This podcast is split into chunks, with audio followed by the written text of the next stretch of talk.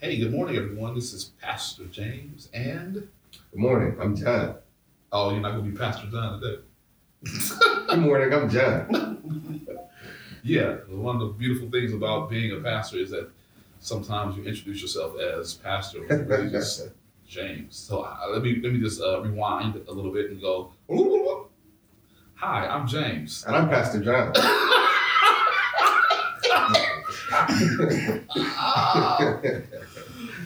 oh man, I was waiting the whole time to do I don't, I don't, I don't, I don't know if you know, but you're in for a treat. It's Uh, gonna be a, is gonna be a blast. I thank God for it. There he goes again. The pastor's coming out. Thank God for this opportunity.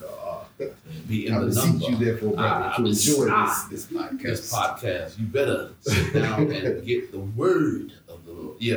So I think, I think this, I thank God. Do I do really thank God for this opportunity because uh, we're living in a very unique time, and for us to be able to come together uh, as brothers first, pastors second. It was crazy because it's kind of like our journey. We talked about that before, but our journey was kind of like similar, like just like along the way. Yeah. Like we were like partners in crime along the way. So Absolutely. um, as lay members and just being committed to the cause without a title.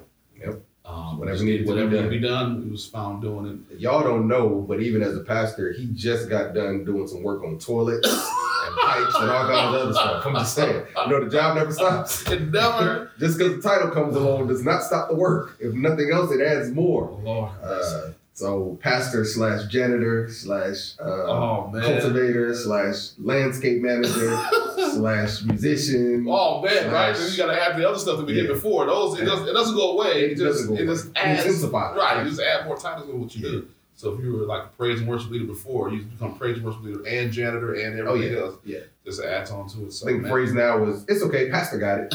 That's pretty much the phrase now. I'm trying to break that curse. Hey man, Lord have mercy. God I'm be with you. I'm praying for you, bro. Got another break? Man, listen, you figure it out. Let, let all the rest of us know. True. So yeah, yeah, that's Yeah. it. so we're here. We're here today just to uh, talk to you a little bit about a topic that we thought about was, uh, which is not was, but which I, I'm sorry. So So you still on the Bible, which was and is which and is was, to come. what is, and what is to come. Uh, the running the race of race. Ooh, yeah, that's good. Man, that's a that's a heavy heavy topic. So what, what? Talk to me a little bit about that. Running the race of race. Man, uh, um, you know, the the best way that I can use to illustrate it or, or describe it, um, I, I feel like we all throughout life, um, you know, humanity, everything all together, uh, that we're all running a race. Okay, I think about a marathon or anything else like that.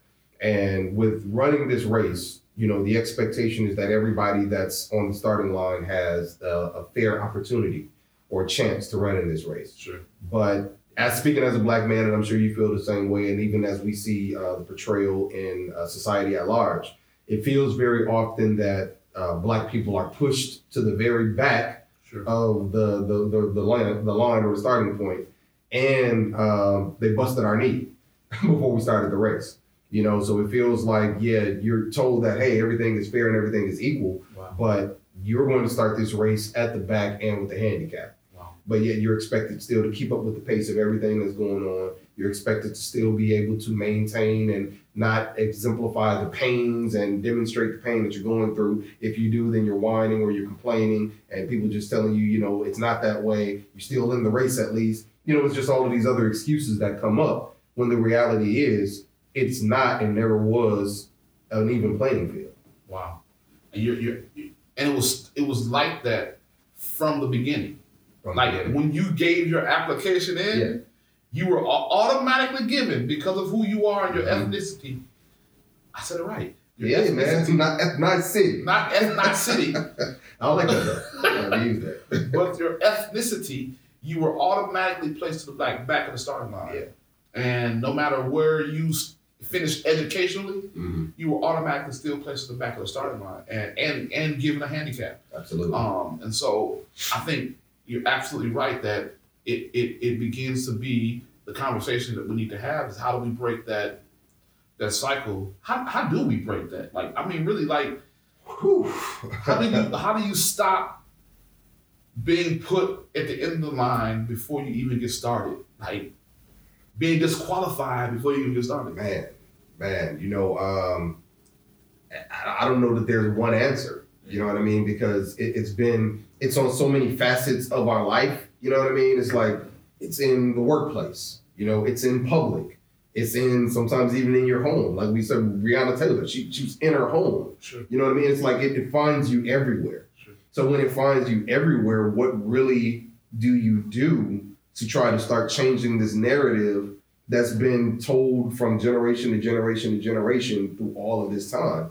Wow. You know, that it's it's it's a loaded question, bro. Like um, you know, you try to do what you can, you know, you're a law abiding citizen. You know, you try to do what you can and comply with whatever rules you feel are set, Yeah. whatever standards are. And I find, I know, and we talked about this sometime before, I find myself sometimes feeling like I have the burden of my race in every decision that I make. Like for me, if I go to a restaurant, right, Sure.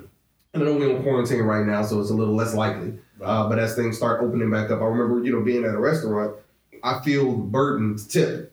Not just the tip, but to tip well. Because the, the the preconceived notion, you know, or the stigma around black people is that we don't tip. Yeah. You know, and though it might be true in a lot of instances, you know, I still feel the pressure to demonstrate that hey, we I'm do not- tip. right. Yeah, you know what I mean? Like I know this is what you may think about us, but this and, and how many times, I mean that's a simple thing, but how many times in other capacities and, and facets of life do we do that? We feel, okay, I'm representing my entire culture in this one decision I make. If I go in and I get chicken, you know, or eat some fried chicken, then, you know, Dave Chappelle had a joke about that. He's like, I'm pre-genetically exposed to loving chicken.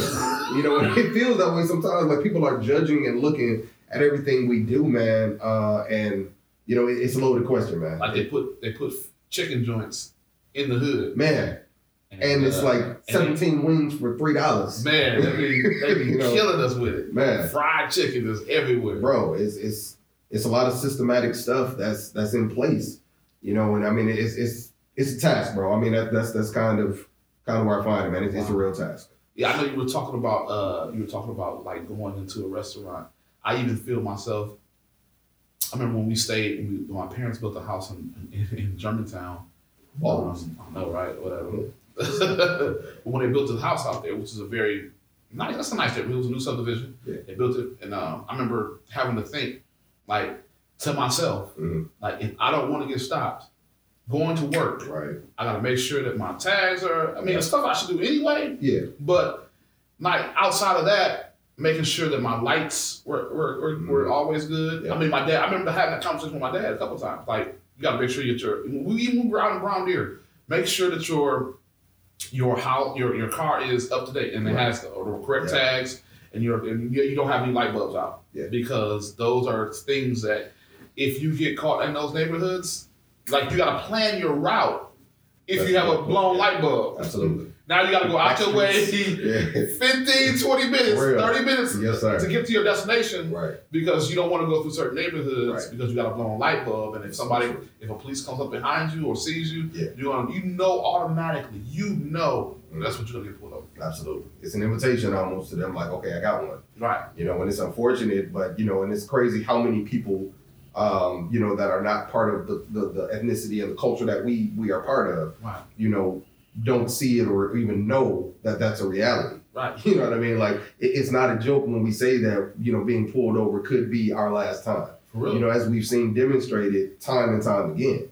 You know, and so it, it's a reality for us that we have to actually prepare an alternative life, almost like we're living two different people. You know, Dr. King um, had a speech, and it's not as publicized as I Have a Dream or I've Been to the Mountaintop, but um, he told the story of two Americas. And you know, and that's what we that's our reality from childhood. You know, that's two Americas. You know, you see what America could be, Sure. but you also feel like you're looking at it through an impenetrable glass that you can never quite touch, right? Sure. You know, you see the beauty that it could have, and you see the hope and the you know chances that people have, but it's like you feel like it's always just dangling outside of your reach, and you just running this race, you know, again of, of, of race. You know, you were dealt the black card So it's like now you have to figure I out mean, how not, to. not, not the good black card. No, no, no, Not, the black one- card that can buy you anything. Absolutely That's the wrong. that- It should be called the Negro card. Oh, right? man. Not the black. Come on here, put the, the right Negro card. That's Yeah. right. Not Yeah. the black card. Let's do that. Yeah. Man, for real. Yeah, clarify. Because man, I wish. Right. I wish I had a black black card. card. I mean, Yeah. man, you can buy anything. Yeah, and this it's ironic that you say that, you know, and it's the preacher in me. we always making something out of something. Right. One black card Uh-huh. gives you unlimited access to buy whatever you want to buy. Wow. The other black card makes you pay prices that you should have never had to pay Wow. in the first place. That's Wow. free. Wow. That's free right there. Yeah, that's That's that. free right there. That might You be said one. on Sunday. Come on here, man. Man, you and it's amazing. They're both black cards. For real. But I think that speaks to our culture. Yeah. I mean, you think about it in, in, in what you just said. We have people in our culture that have both have the best of the best, Mhm. can buy anything that they want. Yeah. Right? But then you also have people in our culture that don't have what they need and, and can't buy the best of the best. Right. And and and, and you know, I don't know, it's just I don't know, it's just kinda it's kinda puzzles me as because we have so many more black people in power now, Mhm. you would think that because of the ones that have the black card Right. that can buy anything, you can do anything. Yeah. You anybody just can't get those. No. You have to be of some elite status to Yeah. get in the black card. And so if you're able to get in the Negro community, if you're able to get a black card, Yeah. I think that you need to also be able to identify Mhm. with the other black card, Yeah. which Absolutely. is the Negro card. Yeah. Right? And be able to come back to your communities That's good. and pour back into the communities where where there is still racism at its, I mean, Absolutely. and I don't think that at that level, at that top level, Mhm. at the elite level, that racism doesn't exist. Right. Right? Yeah. Because it exists throughout every culture, Absolutely. through every economic every status. level. Yeah. It- it's, it's always going to be there. Absolutely. Um, but I don't I, I don't understand why with black people with more power and Mm. more stature and more success that we don't see a lot of them turning back to the communities Yeah. and helping the ones they came out of. Well, you know, and then you kind of, you know, started off early on with the question, you know, like how do we, um, you know, address or how do we, you know, handle our our lot in this race, you know, and, and I think it's all correlated. You know, I think that even that mentality, you know, for a lot is still a version of uh, systemic racism Sure. you know, and also dare I say it's it's it's classism. You know, sometimes we have these different things that have just branded us in a certain way, right? And because of the way we were brought up, you know, because of the way we were raised, because of what we were told was the image of success, you know, but at the same time, we've had this repressed version of who we are. It sometimes develops this thing on us where we don't know how long we're going to hold on to what we're holding on to, right? Sure. And so because of that, because we haven't really as a culture, you know, and as a as a uh, as, as black culture, we haven't really or we don't really teach, you know, our children and our kids. I mean, there are some that do, but I would say as a mass or as a whole, we don't really um, introduce them to the same programs or the same structures and teach them economics and you know uh, wealth and business and entrepreneurship. You know, most of us stumble along it at some point in our life. So a lot of the ones that do, you know, find that lane or find that path, there's some portion of them that's like, well, I have to hold on to what I have because if I open this door, right, and I start doing this for this person, how do I draw the line? Where do I cut the line off? And if I don't cut the line off, then how am I going to sustain the well-being of myself or my family or whatever else? So it becomes this big just to do to try to maintain, right? You know, you you you don't want to turn your back on people that you know need it, but you sometimes wedge between doing what you feel is the right thing Yeah. for people or doing the right thing for yourself and your family, right? And and a lot of that is breeded again from what we're exposed to growing up. You know, we're not taught really early on. I mean, I, I think about my parents and they did the best they could. I saw them working hard, saw them holding it down on the on the on the home front, but they didn't because they weren't educated themselves in the ways of finance and money and stuff. We just made money and paid bills. Yeah. That was life. You know what I'm saying? They didn't have a large savings. They didn't have something to hand down or pass down to us. And when people get it, I think sometimes it's just they're not used to it, so therefore they're not going to think to say, okay, hey, I, I got this and you don't have it, so let me reach out to you. Right. That was a long way of just saying that basically you, you just kind of hold on to what you got. Sure. no, it's good. So how, how how would we how would we how we build our communities to the point to where to the point to where they can understand that what is the building? I, I guess my question is because I'm about to go the long way around. What's the building process? um, I know that's a loaded question. That's Man, hard. Dude, I, you asked some I- big questions. I, I just put you on the spot. Like, Yeah. like Uh, what's the what's the building process? Right. Well, let me. I mean, I'm not an expert in anything. Sure. You know what I mean. I just I, what what I do know or I've experienced is all, and that's what this is about. You know, we, we're sharing what our experiences are to the masses, and what you do with that information is what you do with that information. But for building, one thing that's important with anything that's built is knowledge of what it is that you're building. Right. So you need to get acclimated with a plan or a course of action. Uh, you need materials. Right because you need to be able to have all of the right resources in place for what you're getting ready to build. Um, you need a workforce, so you need people that are able to have expertise in different areas. You know, you got your people that build the physical structure, Right. you got people that help with the infrastructure, with the electrical and plumbing and all of this stuff, as you know, and you know all about that. you know, so when it comes down to building, you know, we have to look at this from a full scope and not just one thing. You know, look at our society right now. You have some that are, you know, rioting and looting. You have some that are peacefully protesting. You have some that are just sitting in the background and seemingly doing nothing, Right. but maybe they're investing towards these causes. You have uh, prayer, you know, in the spiritual circle. You have uh, pastors that are communicating they never have before. You have people that are dialoguing they never have before. And so, in the midst of this crazy, uh, just frustrating ordeal to the backdrop of another pandemic with COVID 19, you have people for once that I've seen in my lifetime actually starting to strategize and mobilize to build. They're putting the resources together, understanding, and it took it's, it's taken us some time, and it's going to take some time for people to understand everybody can't do the same job. Okay, everybody has to have their place to get something built. If everybody is just laying down bricks, well, we're gonna have a tower with no power, with no water. With, you know what I'm saying? Everybody has a different task in the building process. And so, this to me, I think for building, we have to all understand that everybody has um, a stake in this, and that we all have to do our part in whatever capacity our part is. And I think I had posted a post a while ago uh, to what you said. You should never tear down anyone or anything or any hmm. structure if you haven't put in the time and the consideration to be hmm. able to rebuild it. That's good. That's Right. real good. Yeah. And I so like when you're when you're when we talk about building, I think in this situation, there's a lot of talk about reform, right? Hmm.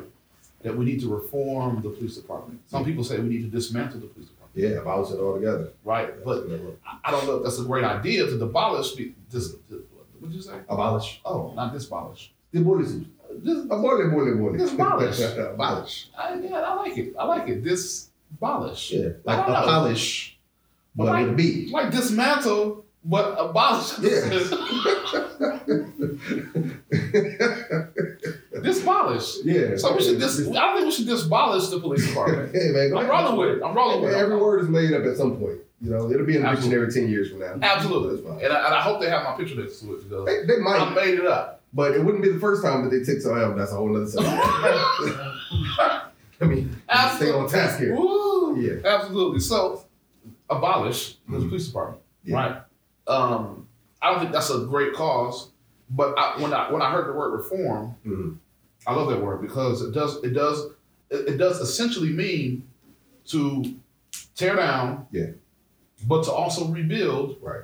Um, the, the thinking. I've heard, um, and I can't remember what person or newscaster said it or what program I heard it on, Mhm. but I heard that someone said that the police department was structured to actually um, police black people. Yeah, I've heard I don't know how much truth is in that because I haven't done my research. So I don't know the truth in that, but I heard it was said, right? Like the police department was set up. Right. And so if that is the case, Mhm. it, uh, I can understand why 400 years, Mhm. right? Yeah. Black people would be fearful of the police. Absolutely. And it's not like it's just the, the, the Generation Xers. Mhm. It's not like the, the Y and the Z, whoever these generations are. Yeah. But it was in our generation. Mhm. It was in our parents' generation. Yeah. It was in our grandparents' generation. Yeah. it's the same thing of fearing the police and what they could do to you. Yeah. And so to me, it seems like looking at that, that it was it was a system that was set up Mhm. to really uh, control black people that.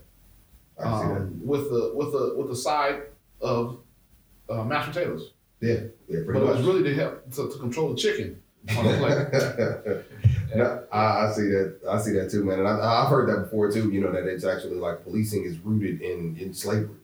Um, you know, and and from that, you know, when it, I think that policing itself has become so far off what even in its pure intent Correct. it's gotten so far or veered so far off that we don't even know where the initial implementation of it, you know, was, was started to be. You know what I mean? And, and it's like, okay, one thing that was constantly said was that it's to protect and serve, right?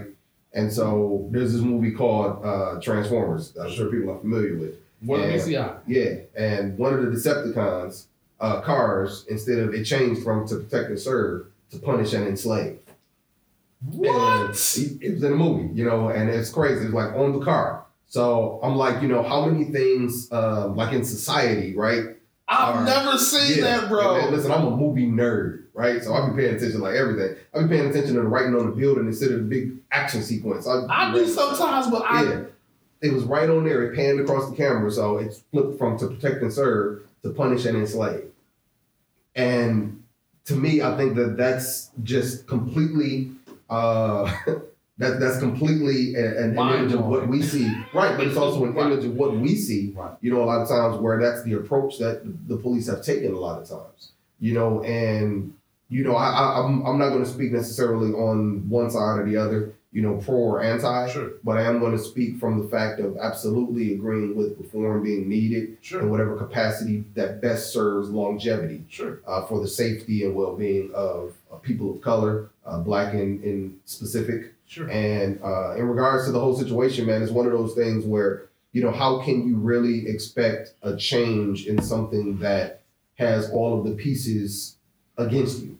You know what I mean? And that, I think that's the hard thing that I gra- grapple with sometimes. It's like, okay, man, you know, I would like to believe that, you know, reform can happen. And I would like to believe that, you know, in, in, in the best version of this scenario, we reach a place where police are accountable. Now, I will say this with everything that's been going on, I've never seen such a public uh, discipline of, of the police force and law enforcement Absolutely. as I've seen now.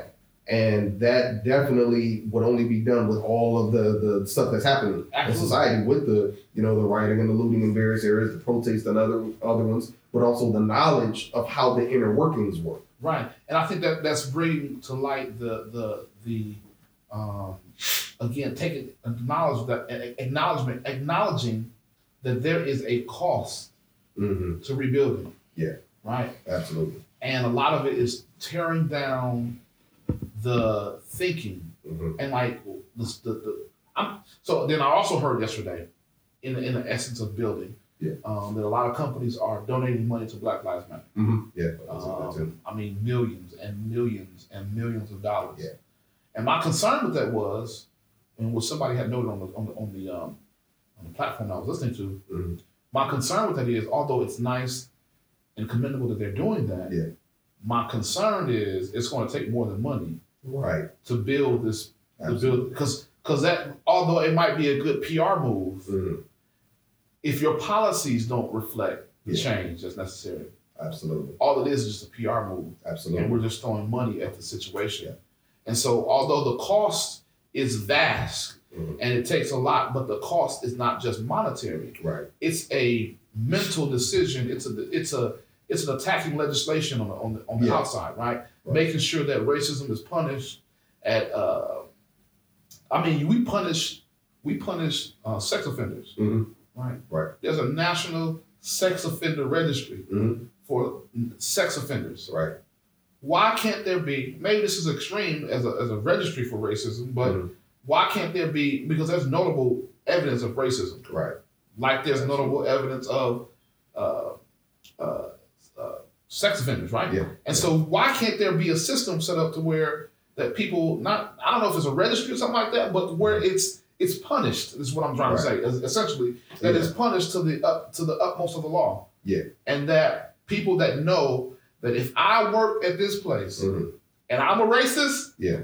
I cannot be a racist here. I can be a racist all I want to on my yard, in my home, at, at my house, Mhm. if that's what I so choose to be. But when I come to work and I have to work with people Yeah. of different ethnics, Mhm. uh, ethnicities, ethnicities, nice cities. ethnic cities, Mhm. uh, I need to make sure that those people get my utmost respect. Right. Doing that 8, 12, 10 hours. Yeah. Ah.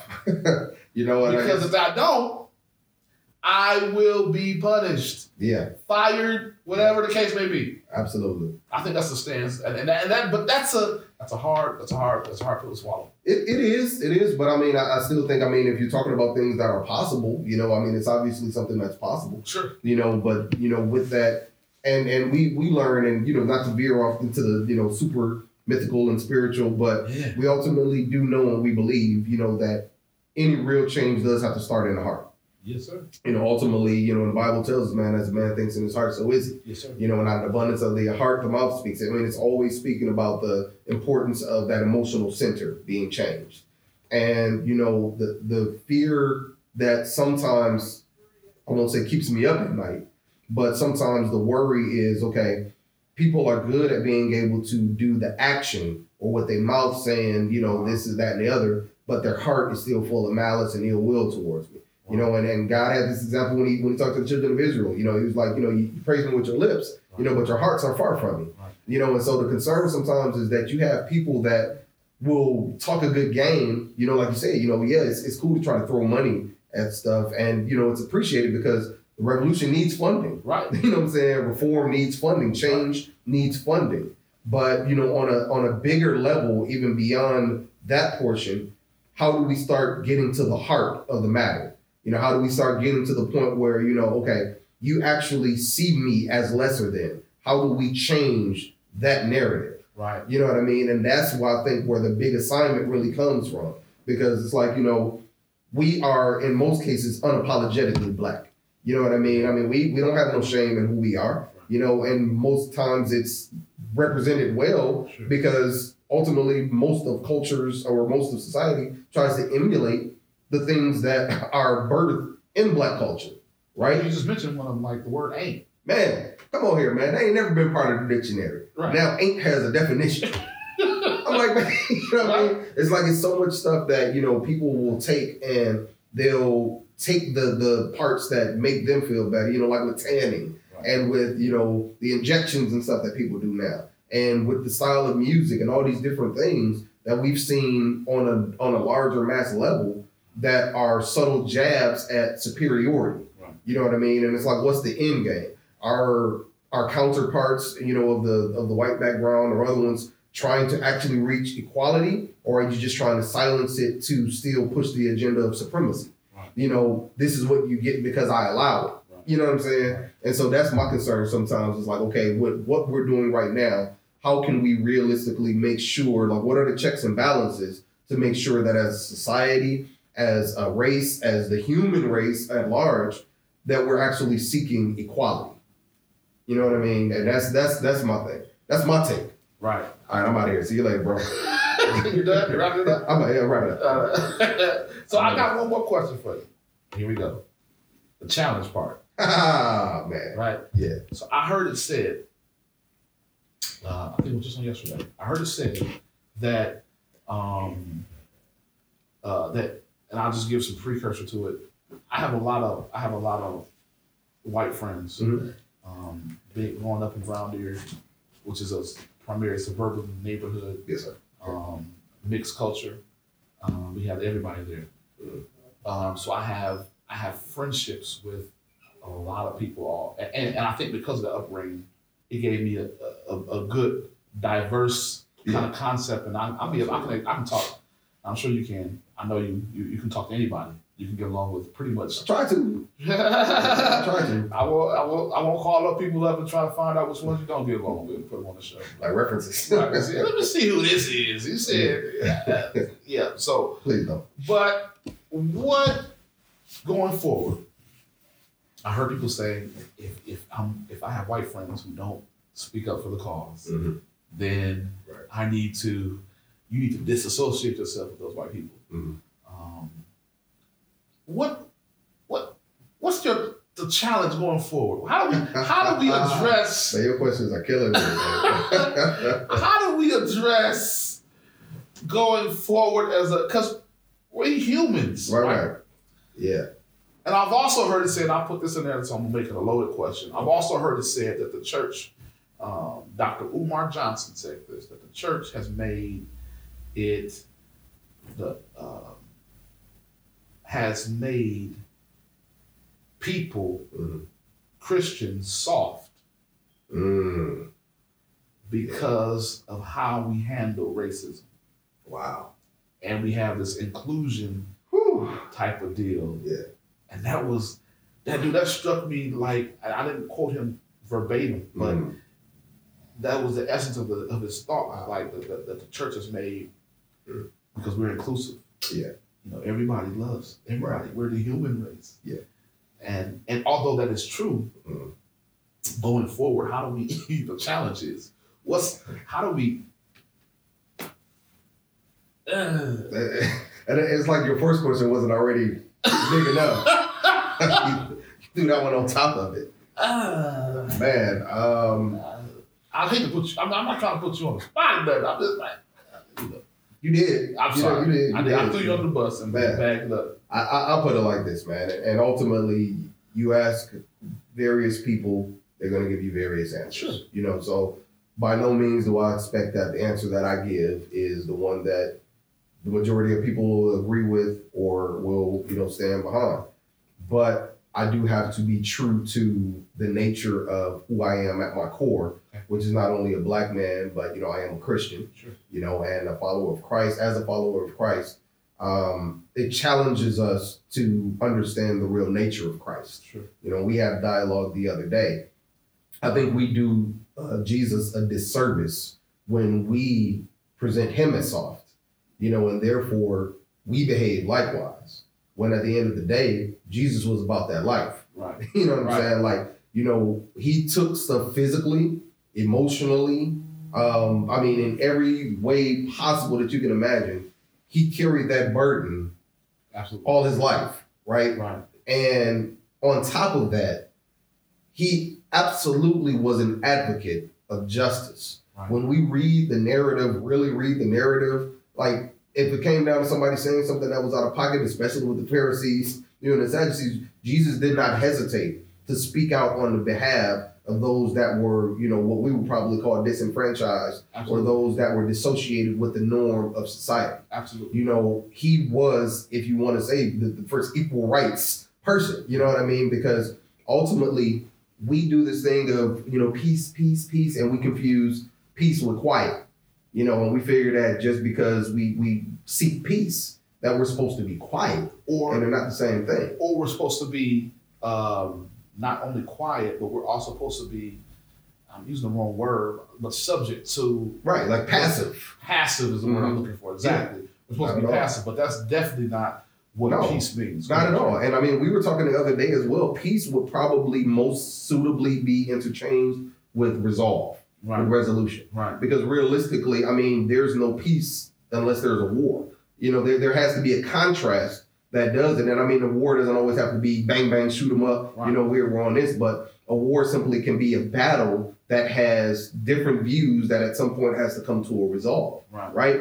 And so when we think about peace, we always think about the aftermath, you know, in the part where everything is smooth, but we never think about what it takes to achieve that peace. Right. You know, the things that happened to Jesus were violent, Yeah. right? Right. You know, the interactions he had were were stern, were abrupt. You know, people came to him, he would say, you know, I mean, one of the, the things that when you really start reading like Jesus's tone with people, Right. Jesus checked people. Right. You know what I mean? Right. And he was not above, like there was on, on social media, this image, you know, when the riots and the looting and everything started, uh, that became just this uh, just gas bed of disagreement, right? Because people saw, you know, Jesus flipping over the tables in answer to uh, saying or justifying the looting and, and things of that nature. You know, and just to give uh, perspective to that whole point, you know, Jesus was dismantling. Um, I like um, I was reading uh, something from Pastor Daryl C. Yeah. And he said that Jesus' function was to dismantle and disrupt the normal, Come on. right? And so what you saw him doing, he was not above the means of physical interaction to get the task done when it came down to standing for what's right. Now, was anybody harmed during that time? No. Was there anything, you know, when you think about the whole gist of what happened with the whole interaction, yeah, he whipped some people even out of the temple. Right. You know, at the end of the day, the motivation is sometimes you gotta whip people. Right. You It's like know you saying? need a, WWE. Yeah. uh, just, just get belts just like white people. But you know, ultimately, what, what we find is that there are many different pieces. I, I said this at one point, man. The the battlefield of injustice is vast. Yeah. Right. And as such, there's spiritual warfare. There's physical. There's emotional. There's so many different things that you're going to fight. And when you try to just make it seem like because we're Christians, we're supposed to just sit back and take it. You know, prayer alone has never just been the solution. Right. You know, and God doesn't even charge us with just prayer. You know, and it even challenges us to know that faith without works is dead. Right. You know, what we believe should create tangible results in the world that we live in, right? Yeah. And so when it comes to, I don't even know if I'm still on topic, but uh, in regards to, you know, the, the whole plight when it comes down to our challenge, You are. You good. our challenge comes down to being, I just looped it back in. Yeah, I see You you, just brother. say the word See of what the, the Come segment on. is about You and it just brings you it back. back in. Right, Yeah, yeah. So the challenge You are, brother. you Uh, are good. You are that we good. man, I've been in sales for like most of my life, man. you know, we know how to uh, be able to, to get some ins and outs. Right, But, right. you know, the challenge is being able to.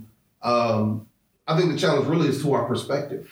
You know, if, if I can say that. You know, I, I think the challenge is to be able to stand on what we believe, but also be open to understanding that maybe the approach that I take may not always be the best for this moment. And I respect your place in this just the same as I expect you to uh, respect my place in this. And if we all are coming together for the common thread or common theme of what it is that we're looking for, we can all be tasked with some some piece in the puzzle. I love- we all got skin in the game. I love what you said because I think it's about having empathy and having compassion to the person, Passion. whoever it is, right? Passion, yes, sir. Whether it be a white person, right? Have compassion, Mhm. not to the point to where you allow them to walk over you, but if they're dealing with it, right? Mhm. Whatever their whatever their coping mechanisms are, Right.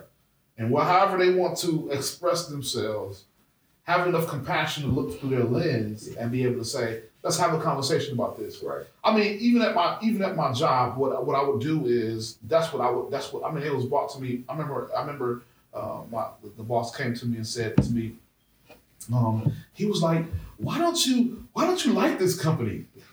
I was like, "It's not the fact that I don't like the company." Mhm. I said, "What I and I and I and I sandwiched this thing." I said, "What I appreciate about the company Yeah. Is that it was when I came to it, Mhm. it was in the heart of the hood." Right. and it hired mostly minorities. Yeah. And so I appreciate that the job gave black people opportunities to work. hmm Provide. I mean, it was good money. Like Right. it was, it's good money. So I, I, I appreciate the fact that this is what you all did, and Yeah. you you didn't take it out of the hood.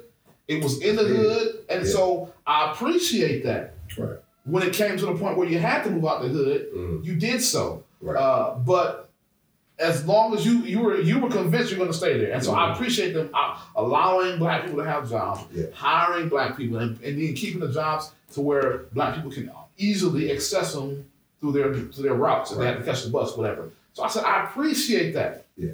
But what I do not appreciate hmm is the how you treat black people at sometimes. Yeah. Yeah. So I have to sandwich that thing because a lot of times they'll think that you're just angry hmm and it wasn't, it wasn't that I was angry. I appreciate the job. Yeah. But the Yeah. other thing is how you sometimes treat people Yeah. in the workplace hmm as people of color. Yeah. Or, or your organizational structure does not have people of color in it. Right. Or if they do, there's certain people of color Yeah. That are passive and don't challenge the status quo when things Mm. happen and are Right. said Man, you own it. yeah. that need to be Yes, changed. sir. They're yes people, or they're, and so when, if we don't address those things, hmm it becomes just the thing that. So, I guess what I'm saying, the challenge is, Mhm. I, I learned from you. The Amen. challenge is to come back around circle. The challenge is like we have to be compassionate enough to to to see people where they are, Right. have the conversation with them, so that we can, so we can start to foster the change. Yeah. This has to happen though, in order for this to work. Yeah. On both ends, Mm-hmm. like you have to be compassionate to see it from my lens. Yeah. And I have to, and it may get heated, Mm-hmm. and we may have to take a break. Yeah. But we need to come back and visit this. Don't let it come like a year later. Absolutely. You know what I mean? Like, if we're going to see effective change right now, yes, it may get heated and we have to take a break. You know what? Mhm. Let's resolve this right now. But we're going to table table this. We're Right. going to come back to this because this is something we need to look at. Absolutely. Absolutely. I agree. Because it does not need to come to the point to where we are at odds with each other. Yeah. Because we, we're clearly if there's a is there if there's a conflict, Mhm. it's because we see it from two different perspectives. Right. And so we need to take a break, come back, and say, you know what? I thought about what you said, and although I still don't quite agree, Mhm. I can see where you're coming from. Right. But let's get let's go to the next step and how can we resolve this? Absolutely. Because I think if you always come into a, a conversation, into a question, Yeah. into a into a into a situation of conflict, and say, okay, how do we resolve this? Yeah, but I mean that's and that's what I do, right? Yeah, because uh, I I don't like, I don't like, I don't like, I don't Mhm. like. Okay, so how do we resolve that? Yeah.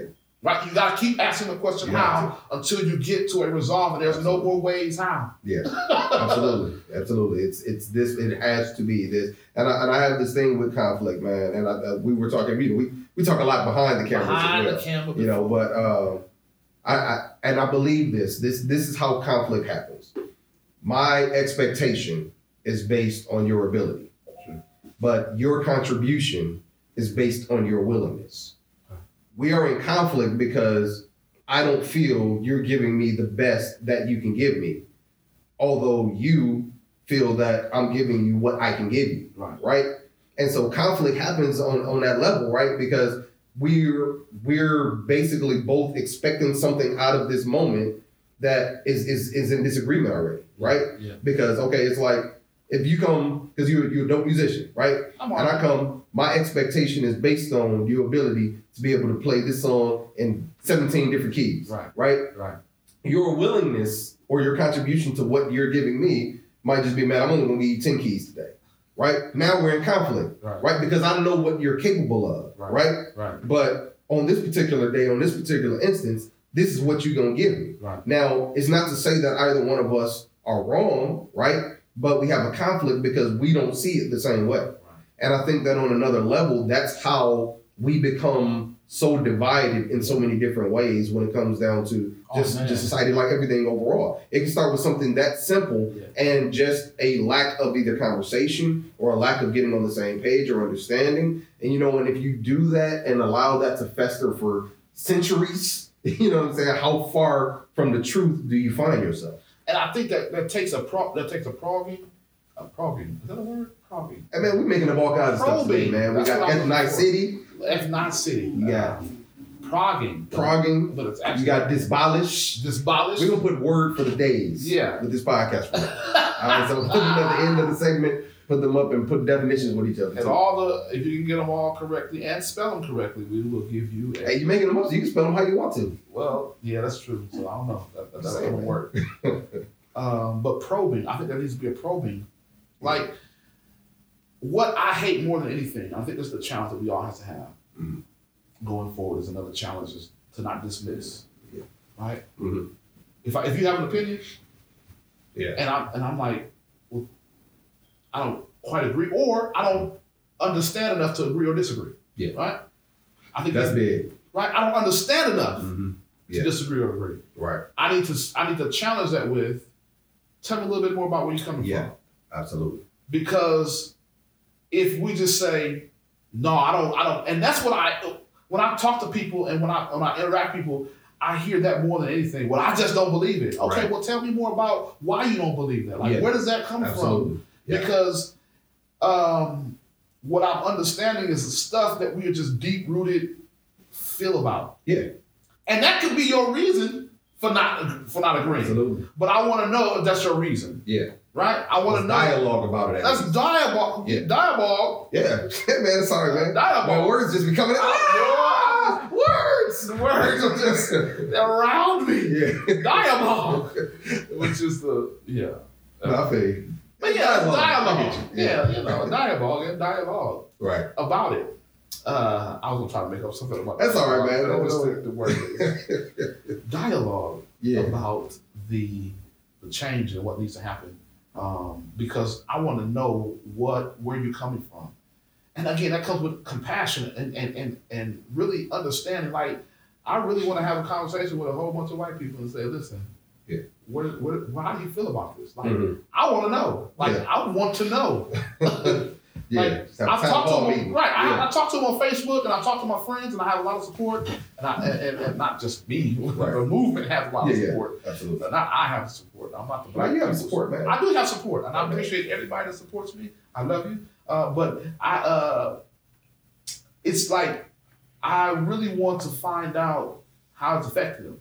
Yeah. Not just white people of different ethnics, Mhm. ethnicities. Ethnicities. Yeah. Yeah, And we want ethnicities. to- We Yeah. want to see how it affects them because I believe Mhm.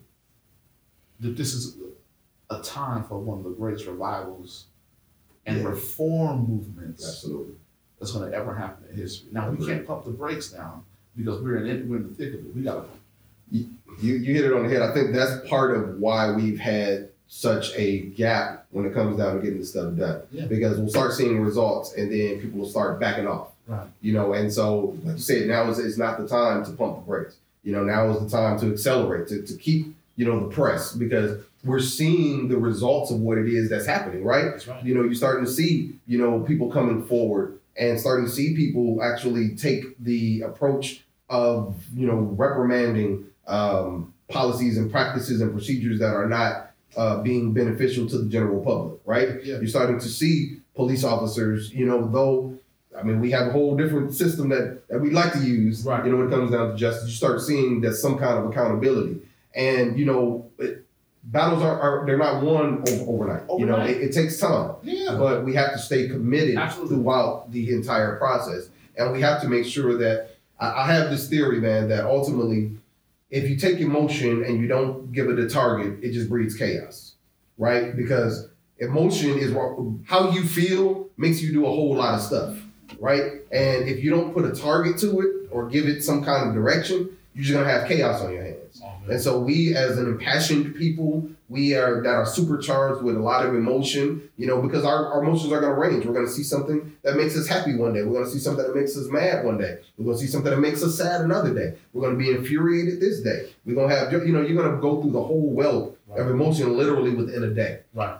And if we don't keep the object of what we're fighting for at the forefront of what we're doing, then it is going to breed chaos. And so we have to make sure that what we're doing um, does not stop, you know, and that we actually on each level continually fight the fight. You know, you have wonderful activists and people that are stepping forward. Uh, they're working with uh, people in law. They're working with people, you know, That's so a lot of things that you don't even see publicly are happening behind the scenes. Like even, you know, I had the, the pleasure of, um, and, and I had met her some time ago, um, but I believe you, you met her as well, Markasa Tucker, Right. who um, is just a, a huge advocate uh, for equality and for um, the African American Roundtable and various organizations Right. that help further the advancement of the agendas that will be for the well-being not only of uh, defunding and the, the, uh, divesting uh, funds in various aspects that can actually benefit the black community, but also being on the spiritual side, trying to engage pastors and other people in, you know, understanding that, you know, she's the bridge, like saying, okay, hey, I see what you're doing, I see what you're doing, I see what you're doing. Let's find our commonalities Right. and let's work together to build up what we need to build up. That bridge Right. is necessary.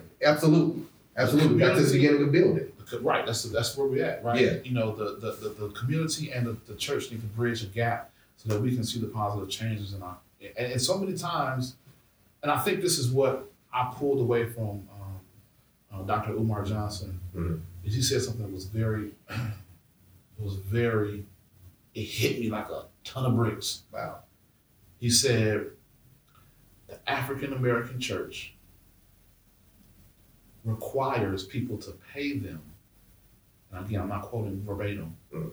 but he requires people to pay them, yet don't demand anything from them. Mm. So what they do is systematically come to church every week, Mhm. and they just pay. Mhm. But the, the church or the pastor does not demand them to get involved in the community and the works of the community. And I think there has to be a dual purpose. I know when I started pastoring this ministry, that was one of the things that was on my heart heavily, Mhm. is how we can integrate what we do as a church Yeah. Into the community more Yeah, here. to to bridge that gap. Right. It's, it's I'm sure this is the way it is, is, across the nation. Mhm. There's our churches literally in every community, Yeah. and if not in walking distance to every community. Yeah. And so, with as many churches as there are in every community across this world, across this nation, Yeah. there should not be this filing into the church, Mhm. not coming out and helping the community at some point in time. And a lot of churches are doing it. I'm saying not, I'm not just saying that they're not, but Yeah. I know from what I've seen a lot, Mhm. I don't see a lot of that going on. Yeah. And so to wrap it up, we're going to wrap it up, and we're going to say to this: uh, we're challenging you. Yes, sir. We're challenging you um, to stand up and to be a part, as as pastors, Mhm. but also as African American men. Our challenge is to make sure we get involved Absolutely. and that we employ you to get involved. Mhm. My challenge is to you all is for you to now get involved. Yes, sir. We're going to bring the resources to you. Mhm. You just got to get involved and be a part of the work. Absolutely. Anything else you want to say, brother? man, I'm just excited about, you know, even in the midst of the, the, the stuff that's going on, man, I, I'm excited about the movement. Yeah. You know, I, I see uh, just in my lifetime, I see a shift in the narrative. Yeah. And for the longest time, man, it seems like the books were already written, but it's like, man, if nothing else, the pages being ripped up and we write new ones. Right. And so I'm excited about it. And I, I just echo your sentiments, man. We challenge everybody, you know, as we continue to work and labor and bring the the jobs and the tasks to our parishioners and to whoever we come in contact with. Uh, let's all pick up, you know, our materials, pick up our, our information, our knowledge, work together, and build something beautiful. Peace. That's it. That's how we end it.